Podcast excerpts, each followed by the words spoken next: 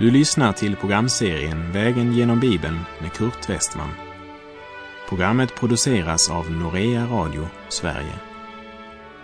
Vi befinner oss nu i Första Thessalonikerbrevet. Slå gärna upp din bibel och följ med. Vi avslutade det förra programmet med Paulus önskan att Herren ska låta de troende i Thessalonika växa till och överflöda i kärlek till varandra och till alla människor. Jag sa i kapitel 3 att löftet om Kristi återkomst är ett hopp som är en renande kraft i våra liv. Och detsamma stadfästs här i kapitel 4 som vi nu ska vandra genom. Och vi möter ännu en dimension i hoppet om Kristi återkomst, nämligen att det är ett hopp som skänker verklig tröst. Evangeliet om Jesus Kristus strålar som en morgonstjärna över en jord full av gravar och förkunnar budskapet om förlåtelse, uppståndelse och evigt liv. Och kapitel 4 är en förmaning till de troende att fortsätta att växa i helgelse och att än mer överflöda i goda gärningar. Vi läser kapitel 4, vers 1. För övrigt, bröder, ni har lärt av oss hur ni ska leva för att behaga Gud, och det är ju så ni lever. Nu ber och uppmanar vi er i Herren Jesus att låta ert liv ännu mer överflöda i detta. Paulus undervisar hur de ska vandra efter att de kommit till kunskap om att Kristus är uppstånden och att han en dag ska komma igen för att hämta sin brud som är församlingen. Ordet leva, det har att göra med hela vårt väsen, tanke, känslor, förnuft och viljeliv. Allt vad vi är och gör, tänker, talar och koncentrerar oss om. Allt som upptar oss. Ni har lärt av oss hur ni ska leva för att behaga Gud och det är ju så ni lever. Det är den praktiska konsekvensen av det hopp som bygger på vissheten om Kristi återkomst. Och om vi lever och vandrar i ljuset av den sanningen så skulle vårt liv mer och mer präglas av detta så att vi dag för dag kommer till större mognad och överflödar i detta. Och att han uppmanar i Herren Jesu namn, alltså och Jesu vägnar, talar om att det handlar inte om något som Paulus hittat på. Men å Jesu vägnar påminner han om att en kristen kan inte leva och vandra så som han själv vill. Egenviljan ska korsfästas och Herren Jesu vilja ska råda på alla livets områden. Och då styvnar det inte i en form eller ett ritual, utan det blir ett liv som flödar över, ett eh, överflödande liv. Vi läser första Thessalonikerbrevet 4, vers 2. Ni vet vilka föreskrifter vi har gett er från Herren. Vad är det för föreskrifter? Ja, det var bland annat det han hade undervisat om under de dagar han hade varit i Thessalonika. Han fokuserar på det rätta förhållandet mellan budskapet om frälsning av nåd och förmaningen att leva ett heligt liv. Han talar inte om att sträva under lagen, men om trons frukt. Som jag nämnt i tidigare program så är lagen en spegel som avslöjar att vi är smutsiga. Men vi kan inte tvätta oss med en spegel. Lagen kan bara visa bristen, men inte hela den. Förmaningen bär därför inte lagens prägel utan evangeliets. Ni vet ju vilka föreskrifter vi har gett er från honom som har uppfyllt lagen. Och han har inte uppfyllt den bara för att vi skulle leva till vårt eget behag, för det gjorde inte han. Och om vi vill vara hans efterföljare, ja, då måste vi lära av honom. Evangelisk betyder inte laglös. Därför säger också Jesus i Johannes 14, vers 15. Om ni älskar mig håller ni fast vid mina bud. Vi läser första Thessalonikerbrevet 4, vers 3. Detta är Guds vilja att ni helgas, att ni avhåller er från otukt. Helgelsen har tre sidor som hör ihop, men som ändå aldrig får sammanblandas. När första Korinthierbrevet 1.30 talar om Kristus som Gud för oss gjort till helgelse, så handlar det om vår ställning i förhållande till Gud och den kan vi inte förbättra. Och när det talas om att vi ska helgas genom att vi avhåller oss från sådant som inte behagar Gud, så är det en uppmaning att bli det vi är. Det har med fostran att göra. Så länge mörkret råder så är det rent nog i rummet. När ljuset tänds, ja då ser vi all smutsen och känner en längtan efter förändring. Omvändelse talar ju inte bara om en korrigering, men om en total kursändring, en helt ny inriktning. Thessalonika var en hednisk, ogudaktig stad där synden flödade och sexuella utsvävningar var en naturlig del av folklivet. Många religiösa kulter och sekter var sexuellt fixerade och i denna pornokultur levde Thessalonikerna. Därför var förmaningen både aktuell och mycket konkret. Det är Guds vilja att ni helgas, att ni avhåller er från otukt. Den troendes helgelse är den helige Andes verk. Ändå ska den troende arbeta med fruktan och bävan på sin frälsning, skriver Paulus till de troende i Filippi i kapitel 2 i Filipperbrevet. När det gäller otukt handlar det inte bara om det som är uppenbart äktenskapsbrott, men det handlar också om vad som styr vårt hjärta när vi söker efter en make eller maka.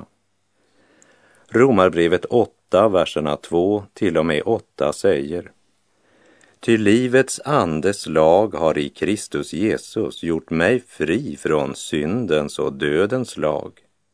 Det som var omöjligt för lagen, svag som den var genom den syndiga naturen, det gjorde Gud genom att sända sin egen son som syndoffer. Han som till det yttre var lik en syndig människa och i hans kropp fördömde Gud synden. Så skulle lagens krav uppfyllas i oss som inte lever efter köttet utan efter anden. Det som lever efter sin kötsliga natur tänker på det som hör till köttet, men det som lever efter anden tänker på det som hör till anden. Köttets sinne är död, men andens sinne är liv och frid. Köttets sinne är fiendskap mot Gud. Det underordnar sig inte Guds lag och kan det inte heller. Det som följer sin syndiga natur kan inte behaga Gud. Och vi läser första Thessalonikerbrevet 4, vers 3 till och med 5. Detta är Guds vilja, att ni helgas att ni avhåller er från otukt och att var och en av er vet att skaffa sig en hustru på ett helgat och hedervärt sätt. Det får inte ske i lidelser och begär liksom bland hedningarna som inte känner Gud, så att någon i denna sak går för långt och förorättar sin broder. Herren straffar allt sådant det har vi redan sagt och betygat för er. Avhållsamhet på olika områden i livet är väl kanske inte det som predikas mest i våra församlingar idag. Men Guds ord talar mycket klart om att vi kan inte tjäna Gud och leva i synd. Här talar Guds ord om med vilket hjärta och sinnelag vi ska välja. Och Hebreerbrevet 13.4 säger äktenskapet ska hållas i ära bland alla och den äkta sängen bevaras obefläckad. Ty otuktiga och äktenskapsbrytare skall Gud döma.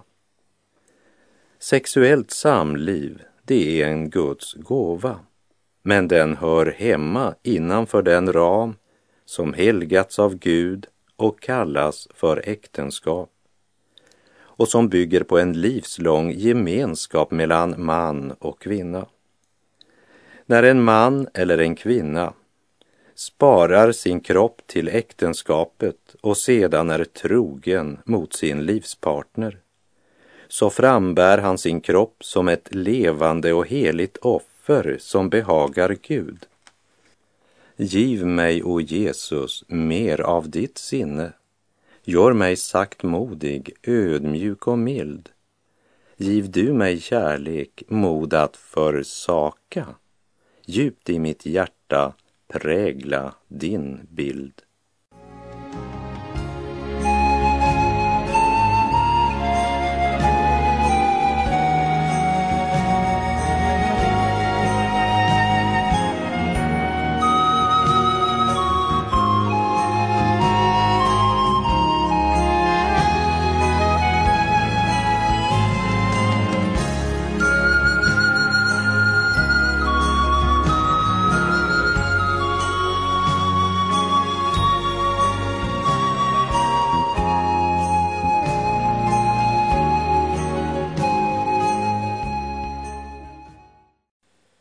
Läser i Första Thessalonikerbrevet 4, vers 7.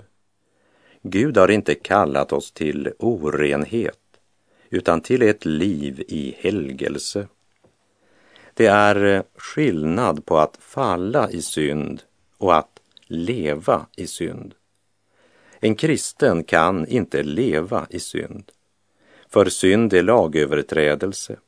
Det är inte bara ett brott mot Guds heliga lag, men att synda är att kränka honom som har uppenbarat sin heliga vilja för oss. Och han som är ljus kan inte ingå förbund med den människa som vill leva i mörker. För en ärlig människa söker inte Guds nåd bara för att bli frälst från syndens skuld, utan också för att bli frälst ifrån syndens makt. Genom Guds ord vill den helige Ande för oss uppenbara skillnaden mellan frestelse och slaveri. Frälsningen är inte bara att byta kamrater, aktiviteter och miljö, men det är att få ett nytt hjärta. Det är skillnaden mellan religion och att vara född på nytt av Guds helige Ande. Och till dig som av nåd har fått uppleva på nytt födelsens under i ditt liv, så påminner aposteln här om vad du är kallad till. Gud har inte kallat dig till orenhet, utan till ett liv i helgelse. Och hör hur Jesus själv definierar detta i Johannes 3, vers 17 till och med 21. Inte sände Gud sin son till världen för att döma världen, utan för att världen skulle bli frälst genom honom. Den som tror på honom blir inte dömd. Men den som inte tror är redan dömd eftersom han inte tror på Guds enfödde sons namn. Och detta är domen. Ljuset kom till världen och människorna älskade mörkret och inte ljuset eftersom deras gärningar var onda. Ty var och en som gör det onda hatar ljuset och kommer inte till ljuset för att hans gärningar inte ska avslöjas. Men den som lyder sanningen kommer till ljuset för att det ska bli uppenbart att hans gärningar är gjorda i Gud. Den som lyder sanningen kommer till ljuset, säger Jesus. Och Paulus påminner om att om någon bekänner sig tillhöra Kristus, men lever i orenhet, så är det i alla fall inte Gud som har kallat honom till det. För den helige Gud kallar alla sina barn till ett liv i helgelse. Lägg märke till att han inte skriver till att ha rätta meningar och hävda de rätta doktrinerna.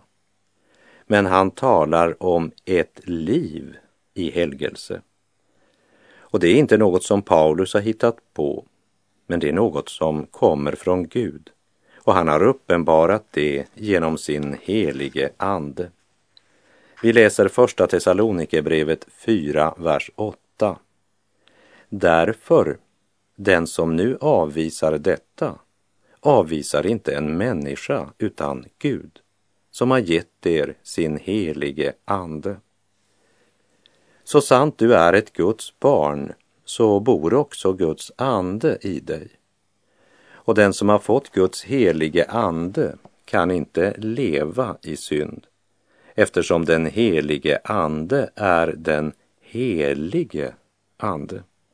Och han skapar en längtan efter rening i den troendes liv. Och som vi minns från vår vandring genom Filipperbrevets femte kapitel så uppmanade Paulus de troende att bli uppfyllda av Anden. På samma sätt som Jesus gav sin helige ande till lärjungarna när de efter korsfästelsen var samlade bakom låsta dörrar av rädsla för judarna. Då kom Jesus. Han stod mitt ibland dem och sa Frid vare med er. Som Fadern har sänt mig sänder jag er. Sedan han hade sagt detta andades han på dem och sa Ta emot den helige Ande. Men trots att lärjungarna hade fått den helige Ande hade de ännu inte mottagit kraft ifrån höjden till att vara Jesu vittnen. Och det sista Jesus sa till dem före himmelsfärden var dessa ord som du återfinner i Lukas 24.49. Och se, jag ska sända er vad min fader har lovat, men ni ska stanna här i staden tills ni blivit beklädda med kraft ifrån höjden. Paulus låter oss förstå att om vi inte lever i ljuset så avvisar vi Guds ande istället för att låta oss uppfyllas av den. Och därmed avvisar vi Gud. Det är allvarligt. Men här talar vi alltså om kraftutrustning till att vara vittne.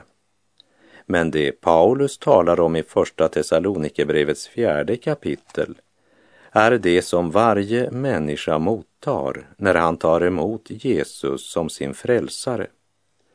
Så det är inte något han behöver söka efter att han kommit till tro. Medan kraft ifrån höjden till att vara Jesu vittne är något den troende ska be om och invänta och som ges så uppenbart att mottagaren inte behöver undra över om väntetiden är över. Men Gud behöver ju inte ge den kraften till alla dessa som aldrig har tänkt gå ut och vittna och bekänna Jesu namn utanför lägret. Men ett Guds barn ska inte bara älska Herren, men också älska sina bröder och systrar i tron. Och det gäller inte bara de som tillhör samma kyrka eller samfund, men det gäller alla de som tillhör Jesus. Vi läser kapitel 4, vers 9. Vi behöver inte skriva till er om broderskärleken. Ni har ju fått lära er av Gud att älska varandra. Det är kärleken som är temat. Paulus fokuserar på något som verkligen är ett av den sanna trons kriterium, nämligen kärleken till trossyskonen. Och det är inte något man kan öva upp sig till. Det handlar om en gudomlig gåva, en övernaturlig kärlek som vi har lärt av Gud och som är mer än en teori eller en abstrakt term. Kärleken, den är högst konkret och den kan endast växa fram i våra hjärtan genom den helige Andes verk i oss. Och vi lägger märke till att direkt efter att Paulus talat om Gud som gett oss sin helige ande så talar han om broderskärleken. Det handlar om något mer än sympati med liksinnade eller ett ögonblick av varma känslor. Det handlar om omsorg vars mål är att hjälpa varandra att nå målet. Förmana varandra, förlåta varandra, uppmuntra varandra och bära varandras bördor. Vi läser första Thessalonikerbrevet 4, vers 10 och 11. Den kärleken visar ni också alla bröderna i hela Makedonien. Men vi uppmanar er bröder att överflöda ännu mer i den och sätta en ära i att hålla er lugna och sköta ert eget och arbeta med era händer så som vi har befallt er. Kapitlet började med Paulus sa ni har lärt av oss hur ni ska leva för att behaga Gud och det är ju så ni lever. Nu ber och uppmanar vi er i Herren Jesus att låta ert liv ännu mer överflöda i detta. Och nu prisar han kärleken de visat alla bröderna. Men han uppmanar dem att inte slå sig till ro med det, utan överflöda ännu mer i kärlek och sätta sin ära i att hålla sig lugna och sköta sitt arbete. Kärleksglöden ska inte slå ut i en överspänd och rastlös kristendom utan i att man ärligt och pålitligt utför sina arbetsuppgifter och inte smiter undan sitt ansvar. Om de lever så väcker de dels respekt hos utomstående och om de arbetar flitigt med sina händer slipper de också att lida brist på något. För inget arbete är mindre andligt än något annat, bara det blir utfört samvetsgrant och redligt. Och här var tältmakaren Paulus ett levande exempel, det vill säga också det var mer än ord.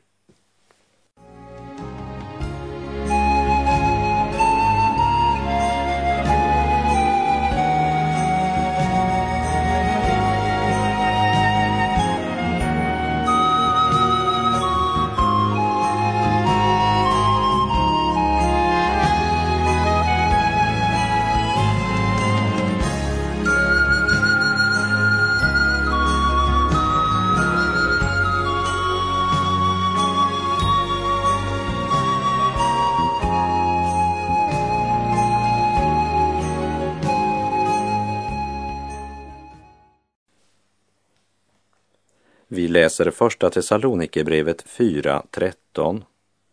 Bröder, vi vill att ni ska veta hur det förhåller sig med dem som har insomnat, så att ni inte sörjer som de andra, de som inte har något hopp. Det var tydligt att de troende i Thessalonika väntade Kristi återkomst i sin generation och tydligen hade de haft några dödsfall i sin församling som fått dem att undra hur det skulle gå med dem när Jesus kom tillbaka. Sorgen kan man inte undgå. När en nära och älskad vän dör så känner vi sorg, det är naturligt. Men vi sörjer inte som de som inte har något hopp. Det vill säga de som dör utan Kristus. För evangeliet om Jesus Kristus strålar som en morgonstjärna över en jord full av gravar och talar om uppståndelse, frid, glädje och evigt liv. Och den kände engelske predikanten Charles Spurgeon, han sa innan han dog. Min teologi är ofantligt enkel men den är dock alldeles nog för mig. Och mitt teologiska system låter sammanfatta sig i fyra små ord. De orden håller att dö på och lyder så här. Jesus dog för mig. Det är min teologi och det är nog. De kristna i Thessalonika hade tydligen börjat hamna i en tankebana där man menade att Jesu tillkommelse var så nära att man inte behövde utföra sitt arbete och sin vardagsgärning längre. Och eftersom självvald sysslolöshet leder till svärmiska spekulationer, lathet och verklighetsflykt, så är det en fara för sund och levande tro. Därför vill Paulus att de ska sätta sin ära i att sköta sitt arbete. Och när det gäller de som insomnat i döden så vill han att de inte ska sörja som de som inte har något hopp. Kort sagt, den som har hjärtat i himlen har båda benen på jorden. Men bara ett ben i taget, i alla fall så länge som han vandrar framåt. För den som har båda benen på jorden samtidigt, han står stilla. Och den som har båda benen i luften samtidigt hamnar på baken. Kristen tro är inte verklighetsflykt, utan det är att i allt vända vår blick till honom som är en evig verklighet och som har makt att gripa in i våra liv här och nu. Bröder, vi vill att ni ska veta hur det förhåller sig med dem som har insomnat, så att ni inte sörjer som de andra, de som inte har något hopp. För den som har Jesus, han har livet. Och Kristus som är vårt hopp, han har dött för våra synders skull och uppstått för vår rättfärdiggörelses skull. Han lever. Vi har ett levande hopp. Därför sörjer vi inte som andra, som inte har något hopp bortom graven. För det har den som tillhör Jesus. Han har hopp, ett levande hopp, och i tron väntar vi hans återkomst.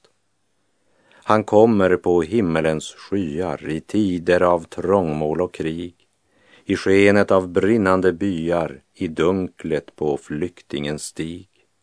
Då sänks de blodiga svärden, då slutar all livets strid, då gryr över människovärlden en morgon av ljusaste frid. Och med det så är vår tid ute för den här gången. Må du inför en kär väns död, som insomnat i tron på sin frälsare, inte sörja som de som inte har något hopp.